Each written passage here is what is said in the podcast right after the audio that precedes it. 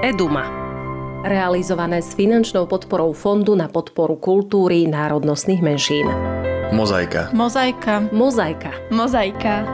Podcast, ktorý sa venuje téme rómskych detí vyrastajúcich v nerómskom prostredí.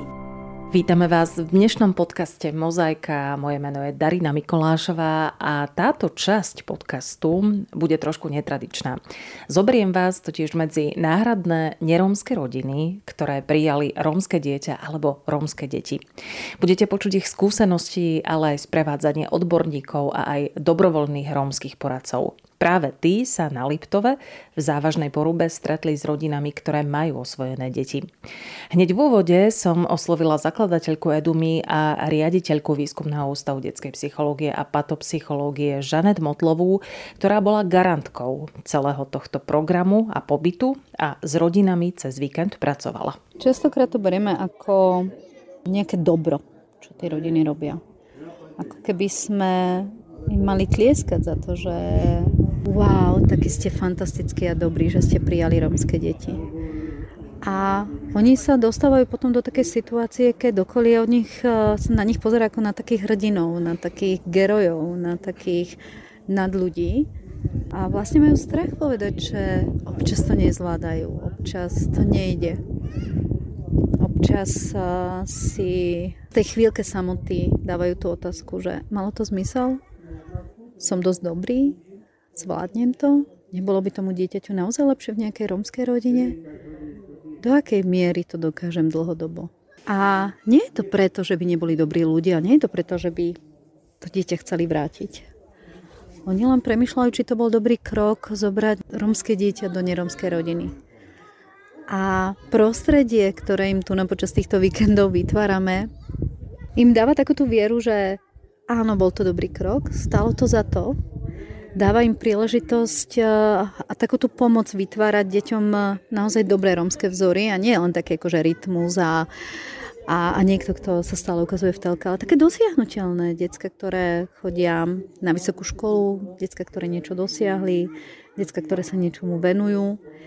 A súčasne tým, že sa stretnú práve tá malá špecifická skupina ľudí, a to sú náhradné rodiny, ktoré prijali rómske deti, tak nemajú strach rozprávať o, o tých problémoch, prekážkach a o tých výzvach, ktorým čelia práve preto, že prijali rómske dieťa.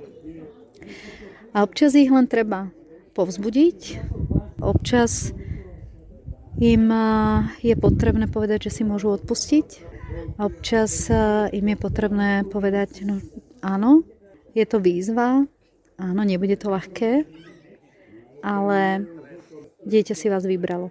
A preto je to dôležité. Keď vedete workshopy s takýmito rodinami a máte rôzne stretnutia, ktoré teda nemajú konca, lebo tie rodiny, ako som sama videla, sa chcú stále pýtať a majú veľa, veľa vecí na vás. Čo ich tak najviac trápi? Či budú dobrými rodičmi? A to nikto z nás nevie. Aj keby sme si tie deti odrodili, aj tak nevieme, či budeme dobrými rodičmi. Každé to dieťa je unikátne. Dokážeme mu do nejakého obdobia zabezpečiť úplne komfortný servis. Dokážeme im zabezpečiť to vákuum, kde dostávajú len presne tie vzory a len presne tie skúsenosti a len presne tie zážitky, ktoré ich majú pozitívne rozvíjať. Ale potom prídu školské kolektívy, predškolské, školské, stredoškolské. A zrazu niekoľko hodín do dňa sú sami so sebou a s tou, s tou spoločnosťou. A to, čo mám pocit, že sa možno najviac obávajú, je, že aby tú pridanú hodnotu rómskeho ja neprepískli, aby jej nepriznávali viac, než je treba. Na druhej strane, aby to rómstvo nepodceňovali a nájsť tú správnu hranicu. A ja sa priznám, že ani ja neviem úplne presne povedať, že kde je tá správna hradnica. Môžem iba povzbudiť a ukázať, na čo všetko treba dávať pozor, čo neprehliadnúť. A potom už je to len na každom jednom rodičovi, aby si povedal, tak, tak toto bude asi tá zlatá stredná cesta. Ale neexistuje univerzálna stredná cesta. Je to jedna z takých najnáročnejších ciest a ja áno, v nejakej miere naozaj obdivujem rodičov, ktorí sú nerómovia a prijali rómske dieťa, ale na druhej strane Som presvedčená, že to rómske dieťa prijali práve preto, lebo vnútorne cítia, že im má niečo priniesť. Že vnútorne cítia, že chcú byť niečím výnimočný. A to dieťa im tú výnimočnosť dáva. Takže ja si myslím, že to je také win-win aj pre to dieťa, aj pre toho rodiča. Otázka vie, že kedy na to prídu, že to je win-win. To boli rodiny a to, čo ich najviac trápi, ale keď pracujete s tými deťmi a sledujete ich osudy aj z takého časového horizontu niekoľkých rokov na ceste životom, čo ich tak najviac trápilo, ale aj tešilo? Také dva balíčky to prináša, pretože oni majú jeden balíček, že som adoptovaný, som prijatý, som niekde niekto v tom mojom živote nemohol, nevedel, možno aj nechcel sa o mne postarať. A druhý ten balíček je to rómstvo, s ktorým, si, s ktorým sa musí popasovať. A už len ten samotný balíček rómstvo, alebo ten samotný balíček adopcia, alebo náhradná rodina, je vlastne balík, s ktorým sa potrebuje dieťa vyrovnávať. A keď to má kombo, tak to je to, čo je pre nich to najťažšie. A zistiť, či sú preferovaní alebo ponižovaní preto, lebo sú z náhradných rodín, alebo či sú preferovaní alebo ponižovaní preto, lebo sú Rómovia. Pretože nie vždy to musí byť iba ponižovanie. Niekde to môže byť práve to, že oj, ty si taký chudačík, niekde tá tvoja rodina sa ťa vzdala alebo sa nemohla o teba postarať, tak my k tebe budeme pristupovať tak oveľa lepšie, citlivejšie. A niekde naopak to je. Takže to dieťa potrebuje v prvom rade nájsť, kým je. Potrebuje prijať to, že ten jeho život je kľukatejší než život iných detí okolo neho. A potrebuje nájsť silný, stabilný kameň, na ktorom môže stáť. A ten stabilný, silný kameň pozostáva z takých dvoch základov. Jeden základ je tá biologická rodina a druhý základ je tá náhradná rodina. Keď jeden z tých dvoch podstavcov pod tým kameňom prehliadneme, alebo ho tam nechceme, tak ten kameň sa bude kývať. Pretože to dieťa neprišlo na svet zo skúmavky.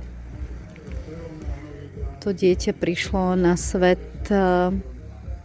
práve vďaka dvom ľuďom a, a je veľmi dôležité ten jeden podstavec postaviť na tých dvoch ľuďoch, ktorí mu ten život dali. Mám ešte jednu otázku, keď nás teraz počúvajú rodiny, ktoré by aj išli do osvojenia, sú nerómske, ale stále tam zápasia s tou prekažkou, že mm, zoberiem si to rómske dieťa, nezoberiem si to rómske dieťa.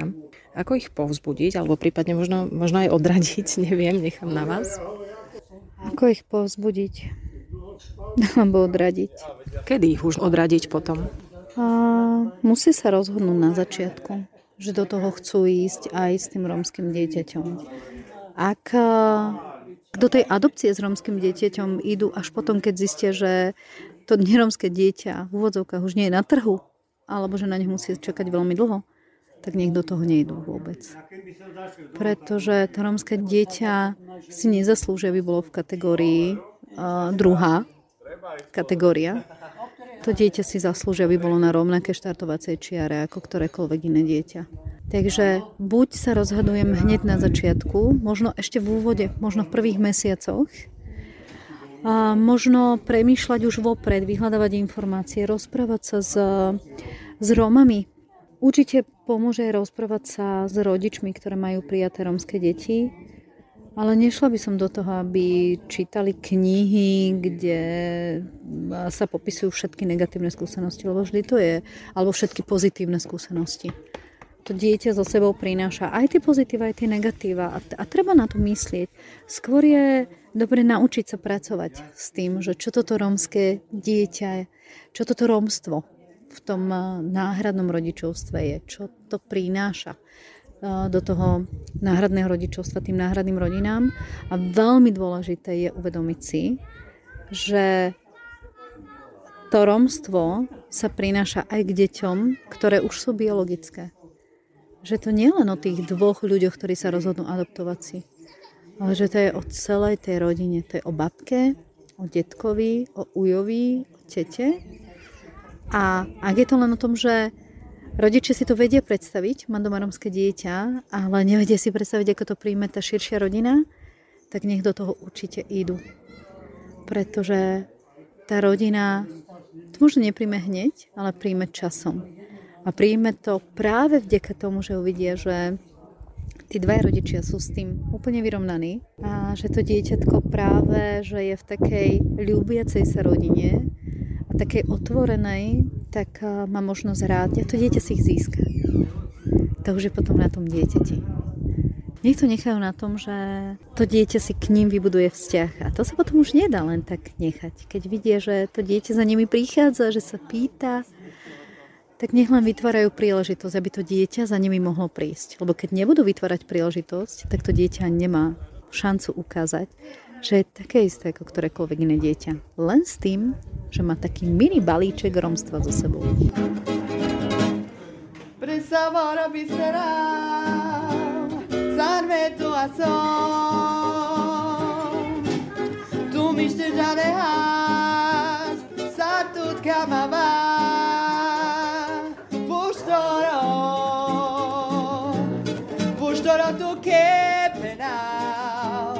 Našti pretud bisterau, paro mangehe.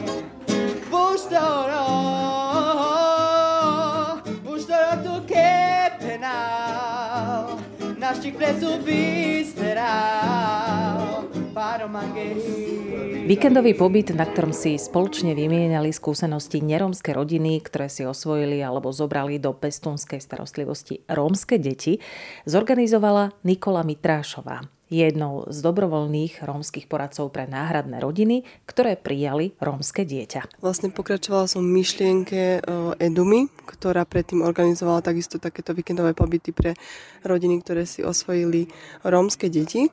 A EDUMA vyškolila dobrovoľných rómskych poradcov, ktorí sú pre tieto rodiny takými poradcami do života. Sprevádzajú ich od malička až po no, vlastne dospelosť.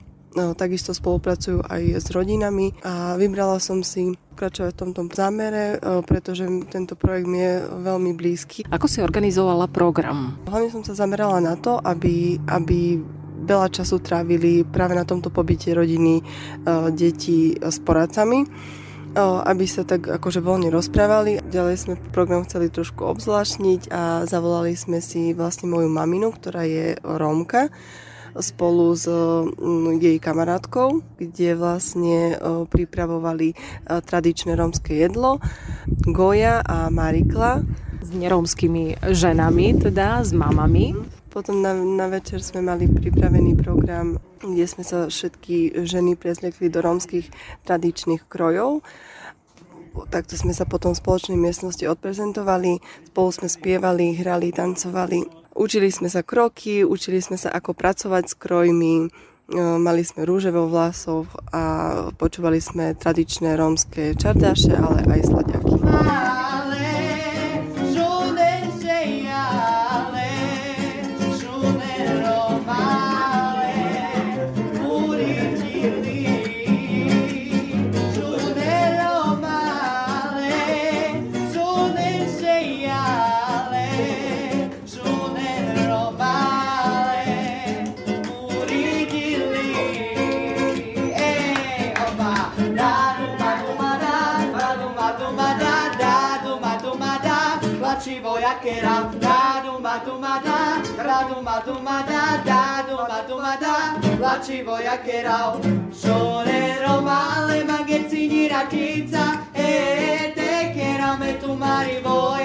A toto sú už rodičia, ktorí sa vďaka pobytu spoločne poznali a dokázali zdieľať to, s čím sa pasujú najviac.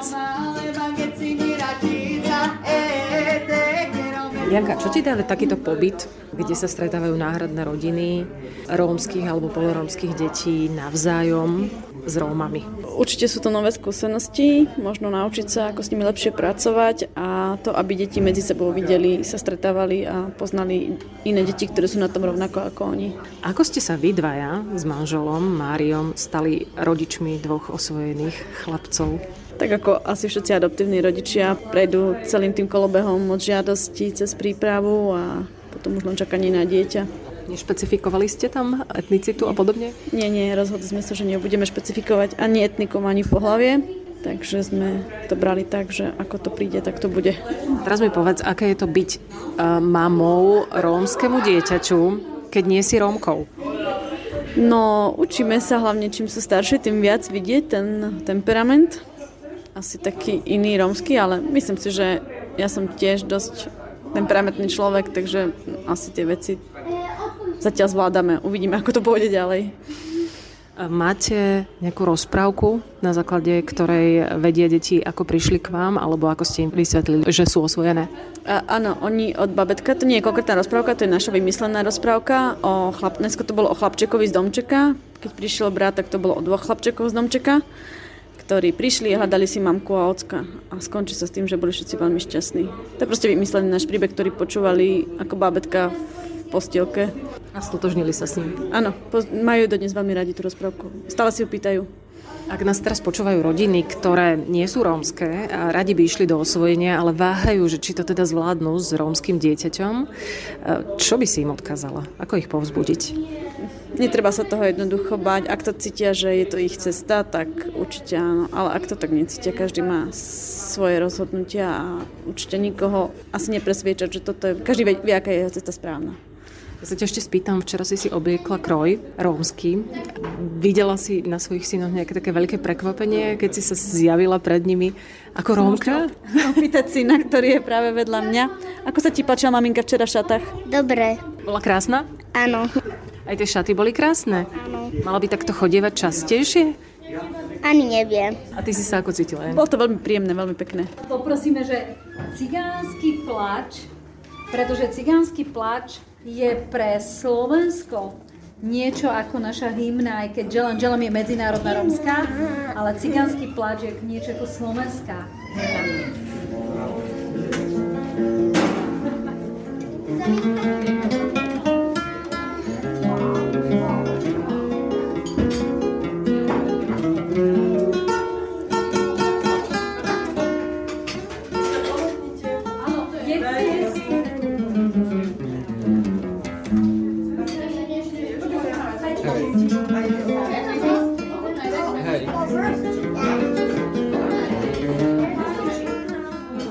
Mário, ty si otcom dvoch chlapcov osvojených. Čo pre teba znamená takýto pobyt?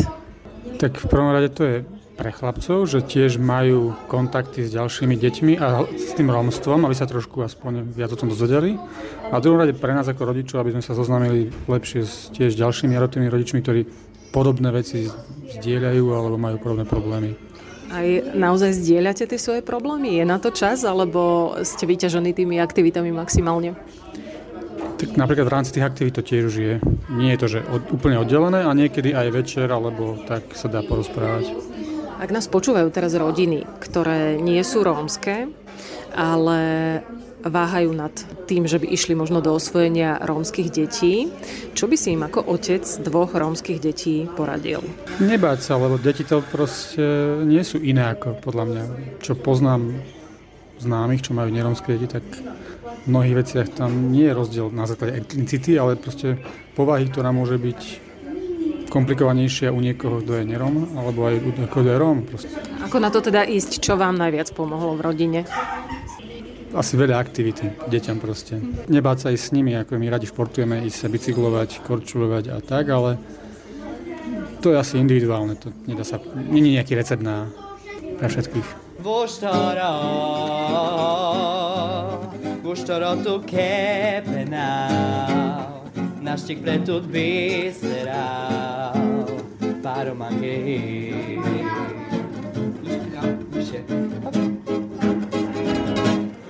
Presavara biserá, za arme tua som. Tu mi ste alejas, sa tu camava. Pustoró, pustoró tu que penal, našich pretud bisterá, para mangueje. Pustoró.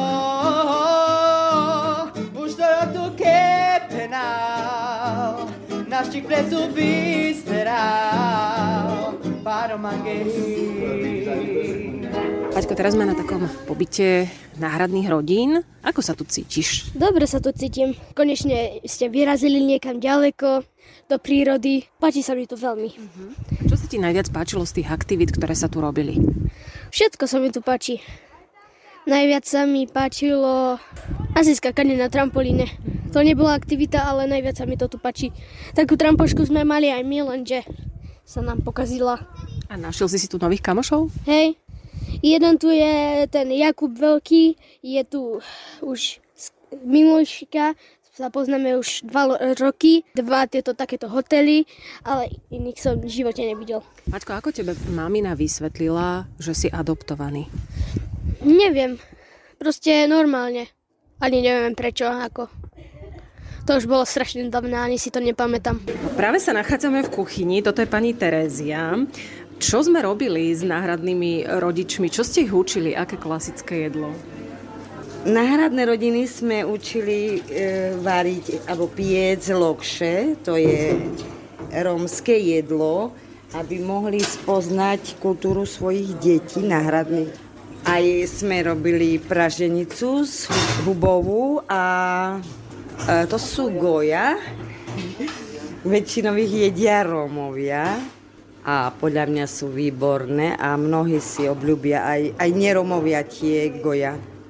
A goja sú vlastne črevá, ktoré sú plnené s čím? Plnka je podobná ako na zemiakové plácky, len sa tam dáva trošku viac čierneho korenia, cesnaku a potom sa ich naplní. Povedzte mi, že či to išlo tým náhradným mamám, ktoré teda nie sú Rómky, ako sa im varili tieto, tieto klasické jedlá, keď ste sa na ne pozerali? No ja si myslím, že veľmi dobre im to išlo, sú šikovné mamičky, aj mali akože chuť, aj záujem, ako sa to pripravuje.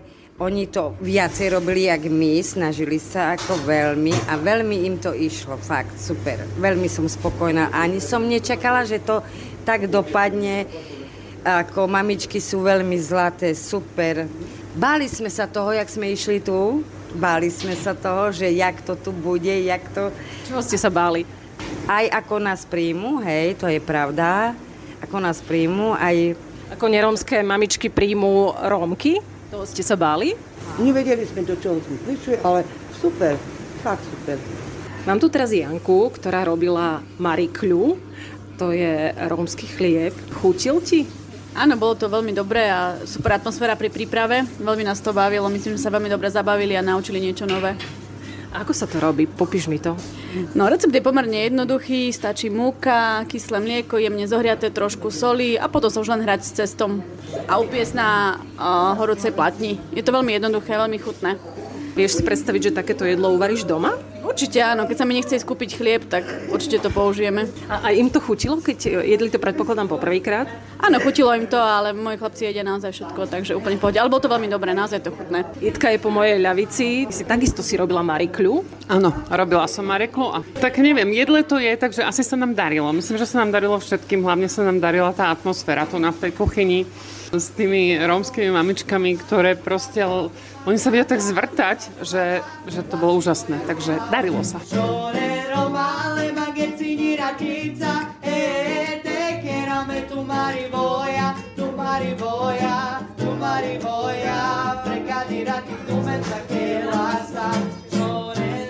Pestrý program mali na tomto pobyte náhradných rodín aj deti v náhradnej starostlivosti. Pri hre sa spoznávali, zdieľali zážitky a tých zážitkov bolo naozaj veľa. Oslovila som Kupka s otázkou, ako sa mu tu páči a ako sa na tomto pobyte cíti. No, dobre. Je to super. Uh, sú tu fajné rybičky No, dneska som ich nakrmil, ale trocha som nešťastný, že, že odídeme. Že sa no. to skončí? Aha. A sú tu aj iné adoptované detičky, osvojené detičky. Našiel si si aj iných kamarátov, nových?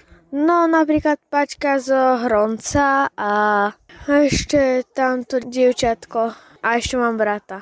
Aj s bratom ste osvojení. Sú dobré takéto pobyty, keď sa takto stretávate všetci navzájom a sa rozprávate? Rozprávate sa aj o, ja neviem, o tej adopcii alebo nie? Som tu veľmi šťastný preto, lebo keď sú tu viac takých tazónnych Rómov, tak sa lepšie cítim, preto, aby, lebo mi ni, nikto nemôže, nemusí povedať, um, povedať, že som taký, že som iný, lebo ako v škole, lebo v škole sú iní takí iní, napríklad bledí a ty napríklad um, a mám jedného spolužiaka, ktorý mi raz tak ma urazil, ale už, si, už som to zabudol, takže už si nič nerobím, ale je mi to super. Konečne necítiš, že si iný teda? Aha. Aké je to podľa teba byť Rómom?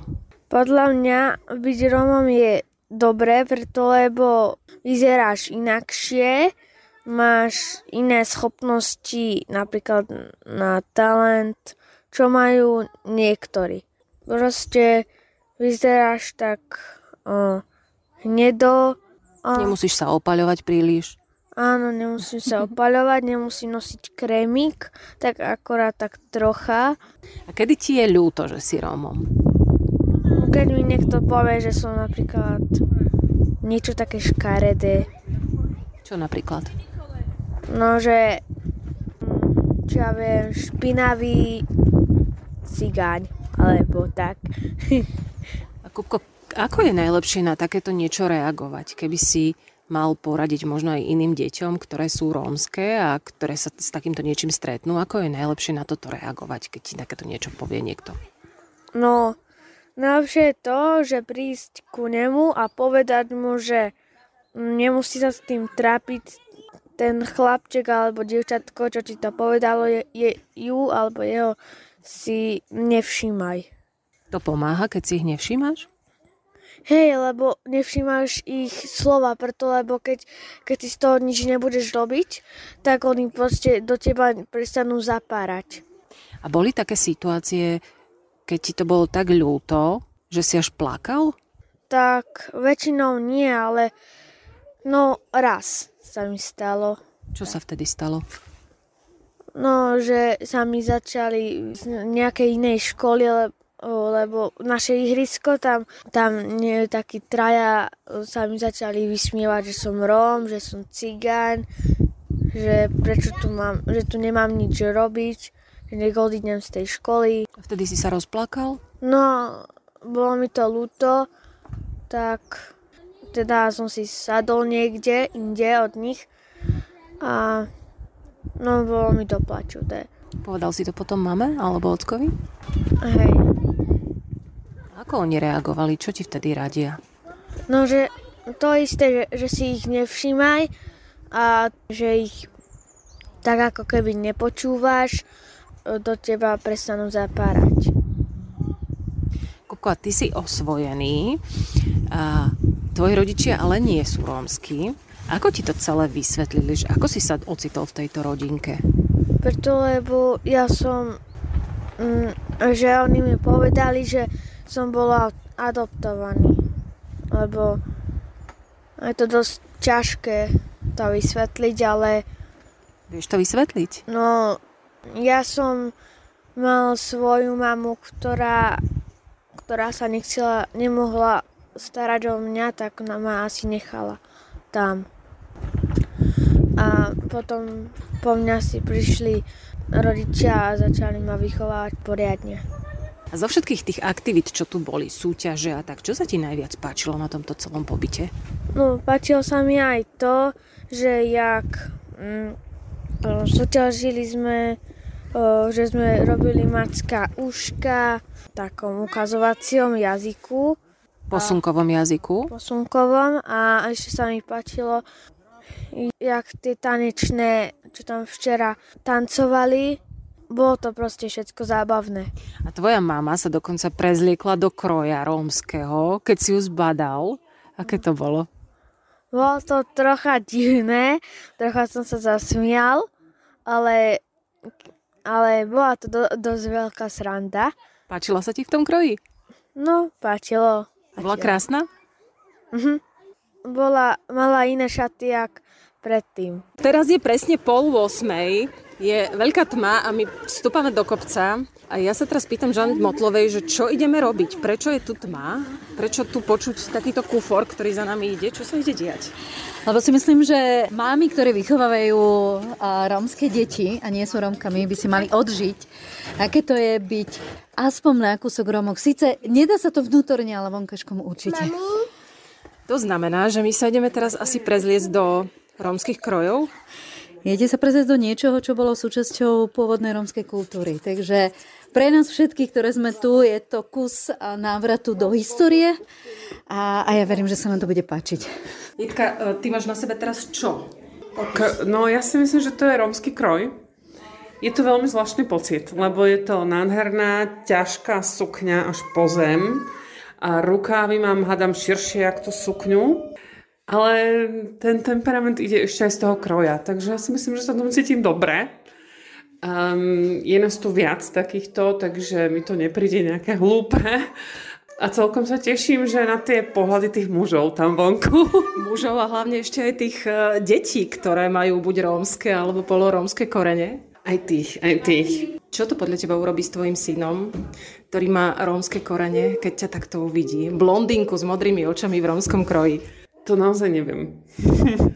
Neviem, ale keď sa ma na to opýtaš potom, tak ti to môžem preložiť, čo to s ním urobilo. A neviem úplne presne, lebo si myslím, že my zrovna doma dosť málo pestujeme tú rómskú kultúru a pomerne málo je s tým v styku. Navyše on je ani nie úplne čistý Róm, on vlastne má otca Inda a matka bola Slovenka, takže uh, si myslím, že naozaj s tým prišiel veľmi málo do styku, takže asi bude prekvapený. A je to dôležité, aby sa takéto niečo umocňovalo podľa teba v deťoch? Uh, myslím, že určite, pretože tak ako ich možno tá väčšina tejto spoločnosti nejakým spôsobom odsúva na druhú koľaj, tak v tej svojej vlastnej spoločnosti vlastne tieto pocity nemusia zažiť.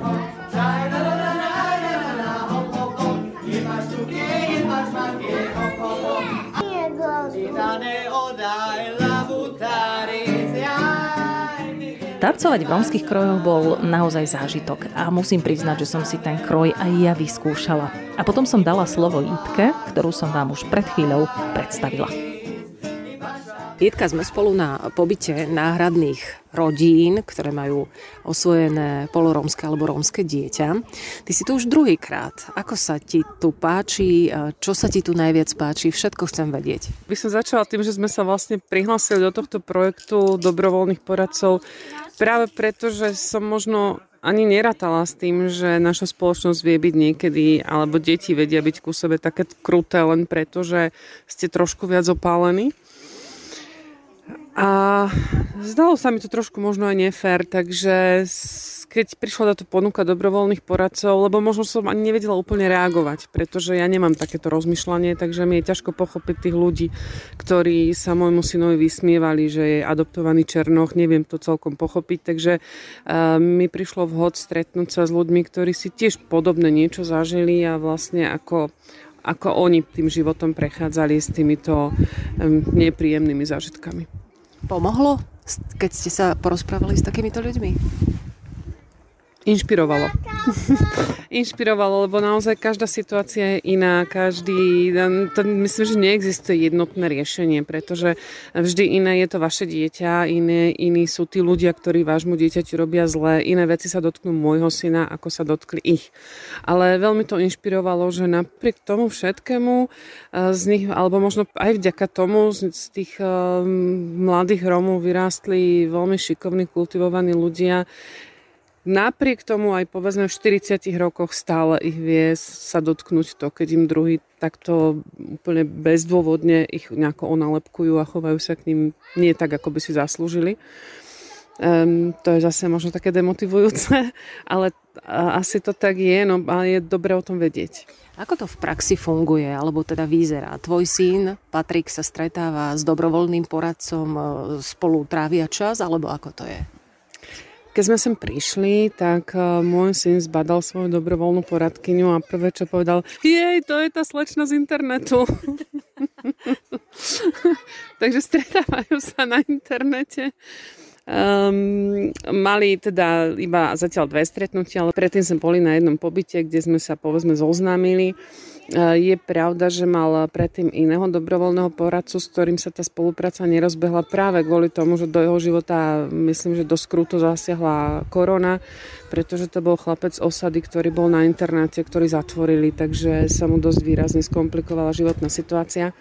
Ale dostali sme novú dobrovoľnú poradkyňu, ktorá sa kontaktovala s Paťom dvakrát a to mi príde tiež také krásne a inšpiratívne a príde mi to možno také romské, ale práve to pekné romské, čo by sme si mali aj my ostatní od nich zobrať, že oni sa vedia veľmi rýchlo skameratiť, oni majú radi ľudí a to bola cudzia, cudzia osoba preňho a po dvoch v podstate video, videohovoroch, ktoré trvali možno štyridsaťpäť minút, lebo to dieťa dlhšie nevydrží, tak si boli blízky proste, vedeli sa porozprávať, majú spoločné témy, aj keď je medzi nimi vekový rozdiel, ale proste prebehlo to nadviazanie veľmi rýchlo a prirodzene.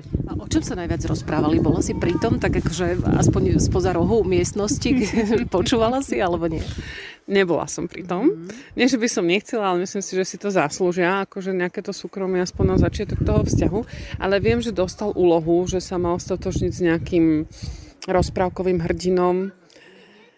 To už si nepamätám, čo to bolo, ale prekvapilo ma to, ale keď ja by to potom vysvetlil, že prečo tento hrdina, tak asi to vymyslel dobre. Aký tak to bol hrdina? Nepamätám si, to sa budeme musieť opýtať, ale dostával proste takéto úlohy a on si ich aj plnil. Mm-hmm. Ako sa ty, ako náhradná mama, ktorá tu má takisto ďalšie náhradné mamy, s ktorými možno zdieľate spoločné skúsenosti, cítiš na takomto pobyte? V čom je to dobré? Dobré je to v tom, že to dieťa sa tu cíti viac ako doma. Že nemusíme si dávať pozor. Nie je to len o tom, že sú povedzme rómske, ale sú aj oveľa temperamentnejšie tie deti. A oni sami sa cítia veľmi dobre v tejto spoločnosti, čo je pre mňa vlastne oddych. Že on tu má svoje zážitky, svoju, svoju komunitku. Nie je zavesený na tebe, ako sa zvykne hovoriť? Nie je zavesený na mne a pritom ja som spokojná s tým, že viem, že je v dobrých rukách, takže si to ja tak s kavičkou vychutnávam. Určite máme program aj pre rodičov a napriek tomu, že si myslím, že už som sa o romstve dozvedela oveľa viac, ako som vedela kedysi, tak stále vidím, že to je úplne nič. Aj zdieľate medzi sebou skúsenosti s ostatnými mamičkami, s ostatnými rodičmi, či na to nie je čas? Zdieľame, aj keď si viem predstaviť, že by toho času mohlo byť viac, no ale tak je to stále len víkend, to je samozrejme, že nestihneme všetko a zdieľame úplne všetko, čo sa dá, ale je tu obmedzený ten čas. Ja som sa ťa včera pýtala predtým, ako si sa navliekla do rómskeho kroja, ako sa cítiš a ako bude reagovať na to ten tvoj syn, keď ťa uvidí. A povedala si mi, že sa ťa mám spýtať neskôr, tak sa ťa pýtam teraz, že aká bola tá reakcia, keď ťa uvidel tvoj syn v rómskom kroji, blondínku s modrými očami. Ja si myslím, že bol tiež prekvapený, ale to vôbec nie je. Včera si sa ma pýtala aj na varenie, dnes na kroj. To vôbec nie je o varení a o kroji. To je úplne o celej tej atmosfére, o tom, že tí ľudia sú k sebe priateľské otvorení, nerobia rozdiely. Im napríklad neprekáže, že my sme bieli. Hej, tak prečo by nám malo prekážať niečo iné? A um, ja som tancovala cigánske tance, ani to neviem. Tancovala som ich prvýkrát a je to super, lebo máte dlhú sukňu a nikto nevie, čo robíte tými nohami, takže vám to dáva absolútnu slobodu si robiť, čo chcete. Stačí sa nejako voľniť, natriesať a hneď ste zapadli. Takže všetci sme to tak zapadli, lebo to je strašne ľahké zapadnúť medzi nich. A takže si myslím, že aj, aj môj syn, aj keď bol možno najprv prekvapený, že čo to je, tak potom mu to prišlo, akože to je niečo úplne normálne a prirodzené. Ešte ti dám jednu otázku, ktorá ma zaujíma. Bude takou radou možno pre ostatné rodinky, ktoré si prechádzajú procesom osvojenia rómskeho alebo polorómskeho dieťaťa. Ako vysvetliť dieťaťu, ktoré si už osvojíš a ktoré už teda vníma to, že asi nie je tvoje biologické, ten jeho pôvod a to, ako prišlo do tej tvojej rodinky? Nebudem nikomu radiť, lebo na to si necítim byť kompetentná, ale môžem povedať moja skúsenosť, aká bola. Môj syn prišiel ku nám ako trojročný. S tým, že ja už som teda jedno dieťa mala, aj mám. To mám biologického modrookého blondiaka. A ten je teda o desať rokov skoro starší od Paťa, o sedem. Takže... Ale aj on ho chcel, veľmi sme sa tešili, že budeme trošičku väčšia rodinka, pretože my sme len dvaja s môjim biologickým synom boli, takže teraz sme traja. A to, že nie je biologický, to mu bolo jasné, lebo mal tri roky, proste prišiel tak s tým ku nám, my sme sa radi o tom rozprávali. Ja Mali nie ste som... nejaký príbeh, nejakú rozprávku alebo... My sme mali veľmi dobrých profi rodičov, na ktorých on bol naviazaný, takže od, od tohto kamienka sme my začali nejako rozpletať to jeho klbúčko. V podstate aj sa navštevujeme teraz, tak raz za, za, za rok alebo za dva na tie prázdniny určite ideme ku ním. Takže toto bolo to pojitko, ktoré v podstate on si tú svoju vzťahovú väzbu, ktorú mal na tých profi rodičov, len preniesol na mňa. A, ale zostali aj oni v tom jeho srdiečku a snažila som sa, aby to bolo tak, že nie, že oni ma už nechceli, ale proste ich jeho profi rodina bola taká, že mala väčšinou bábetka, tak sme dospeli postupne k tomu, že on už nie je bábetko a zaslúži si mať maminku, ktorú bude mať už navždy. Takže takýmto spôsobom sme si to nejako odkomunikovali, aj ten prechod z tej profi rodiny, aj to, že nie je biologicky náš. Hovorím, že ja si myslím, že on to mal veľmi pekne spracované, úplne v pohode, prijaté všetko. Možno ten problém práve začal v škôlke alebo v škole, kedy tie ostatné deti to nemajú spracované a prijaté. Určite sa o tom, o tom rozprávajú aj doma s rodičmi. Takže tie deti mu ubližovali. My sme napríklad nepoužívali slovo, že je adoptovaný. Lebo nie je, on je v pestúnskej starostlivosti, ale nie preto, ale proste mne už, keď už tak slovičko osvojený mi príde také sympatickejšie. On to slovičko nepoznal a oni ho začali sa mu takto vysmievať, že je adoptovaný. On nevedel chudáček, čo to je. Čiže my akokoľvek sa snažíme s tými deťmi rozprávať ich jazykom, asi keď začnú chodiť do tých kolektívov školských a škôlkarských, budú žiaľ podľa mňa, dnes by som to teda urobila tak, že by som ho naučila aj tú odbornú terminológiu alebo akúkoľvek terminológiu, ktorú na ňo deti budú vedieť, budú používať, aby vedel, čo to je a vedel s tým možno lepšie trošku pracovať.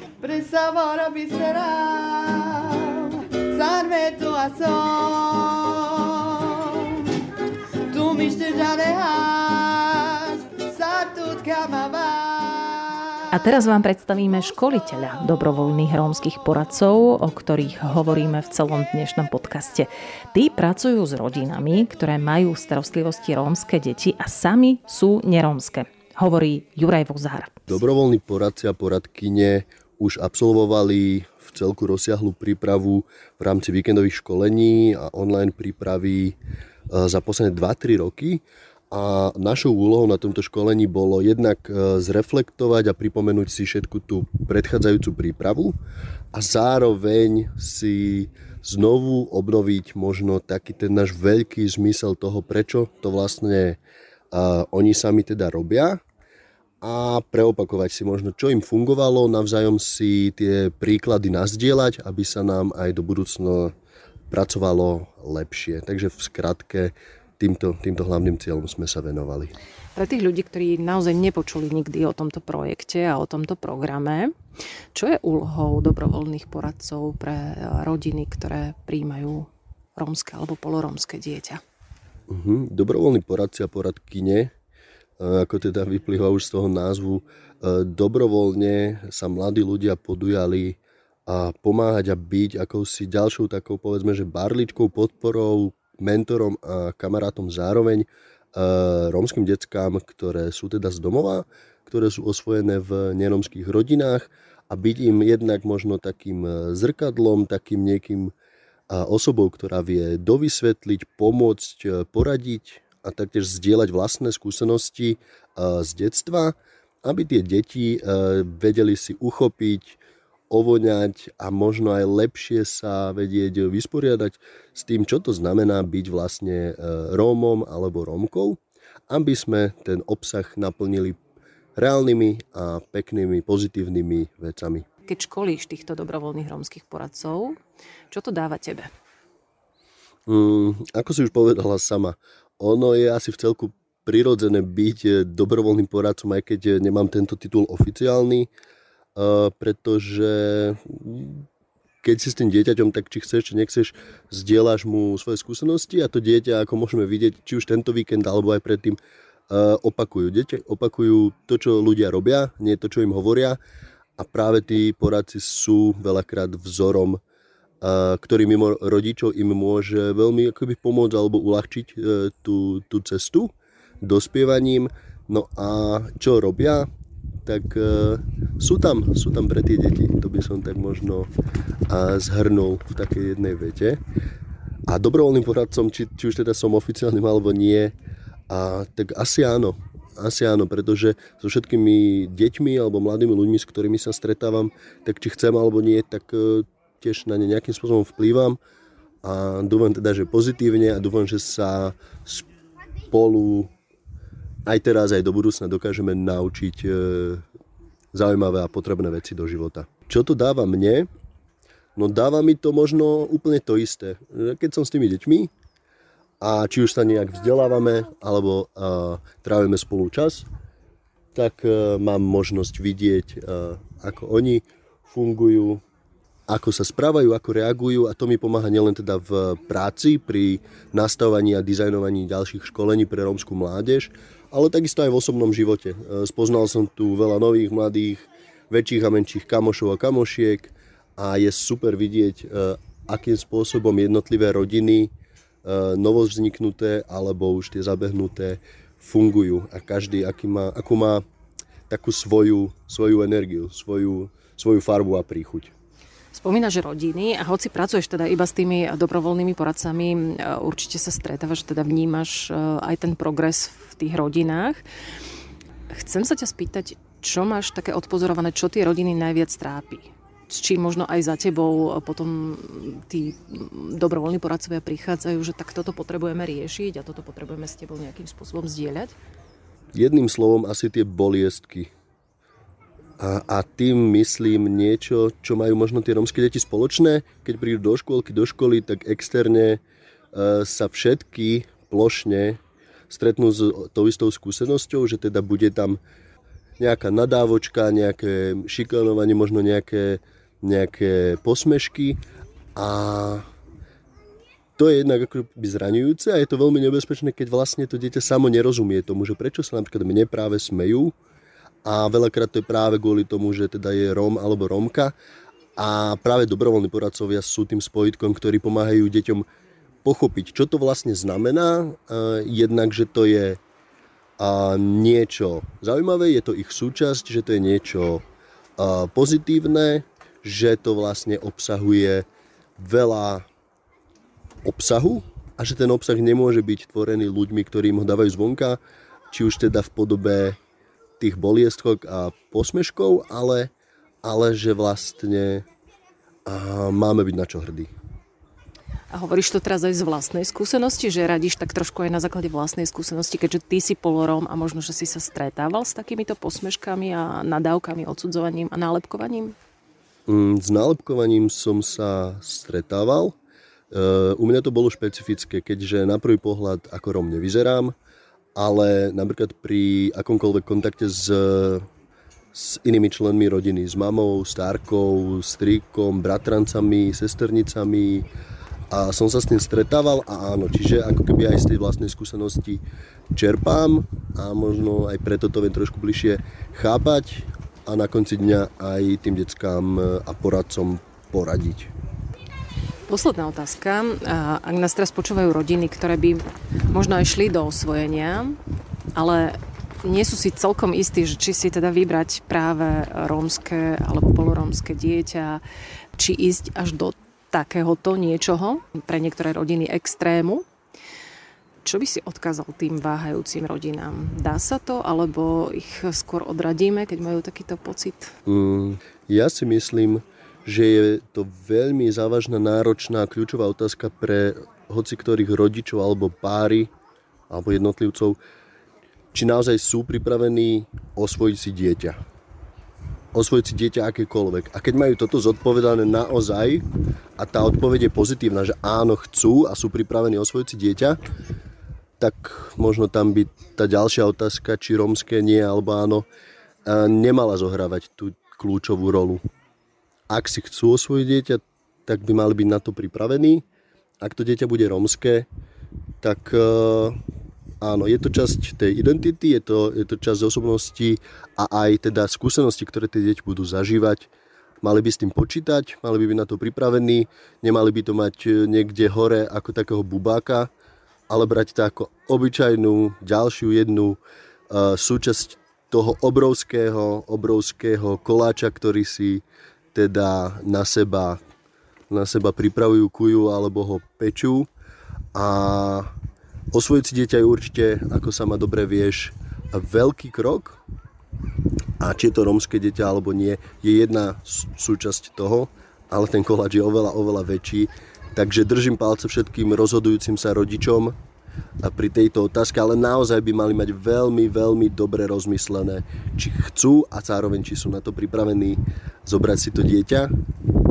A keď áno, tak už tá okolnosť, či je rómske, nerómske, vie sa s tým pomôcť, sú tu odborníci, sú tu ľudia, ktorí vedia pomôcť a sú tu zároveň ďalší rodičia, ktorí im vedia poradiť, ktorí už tú skúsenosť majú a ktorí vedia ukázať, že ten bubák neexistuje, práve naopak.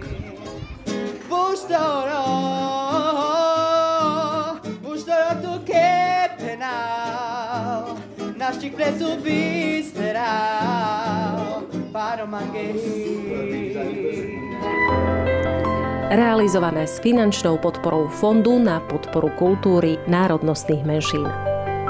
EDUMA